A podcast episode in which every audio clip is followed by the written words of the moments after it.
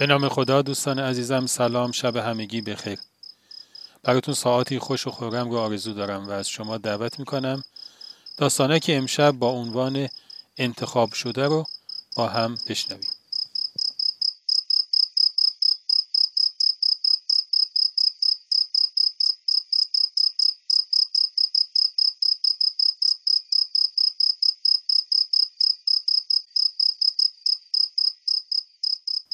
جوون از دیدن اوضاع در ورودی و راهروهای شرکت خیلی متعجب بود. شرکتی با این همه سابقه و شهرت چرا باید اینقدر نسبت به شرایط بهداشتی و محیط خودش بیتوجه باشه؟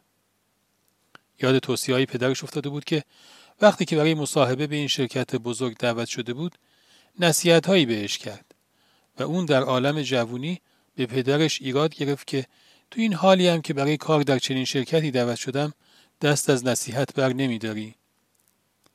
ولی حالا با دیدن اوضاع حیات شرکت یاد نصیحت پدرش افتاده بود که ازش خواسته بود که همیشه مرتب و تمیز باشه. او اشغالای دوربر سطل اشغال رو جمع کرد و داخل سطل ریخت. اون وقتی داشت از کنار باغچه حیات عبور می‌کرد دید که شیر آب نیمه بازه و چکه می‌کنه. یاد حرف پدرش افتاد که اصراف حرامه. جلو رفت و شیر رو سفت کرد. جلوتر تا دست به دستگیره در برد دید که در حال کنده شدنه. یاد توصیه پدرش به خیرخواهی افتاد اونو جا زد و از اونجا هم عبور کرد. توی راهروهای شرکت با اینکه پنجره های بزرگی داشت و نور کافی ولی همه ها روشن بود.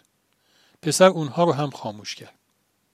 وقتی به پشت در اتاقی که مصاحبه ها اونجا انجام می‌شد رسید دید که چند نفر دیگه هم اونجا در انتظار مصاحبه ظاهر امر اینطور نشون می‌داد که اونها خیلی مستحق تر از خودش برای همکاری با اون شرکتن.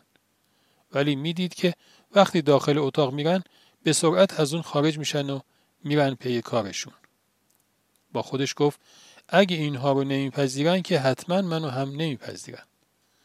ولی یاد حرف پدرش افتاد که ازش خواسته بود مثبت باشه. وقتی نوبت پسر جوان شد یکی از مصاحبه کننده ها ازش پرسید شما از کی می‌تونید مشغول کار بشید؟ پسر جوان با یاد حرف پدرش که ازش خواسته بود اعتماد به نفس داشته باشه گفت از همین حالا بعد از همین مصاحبه.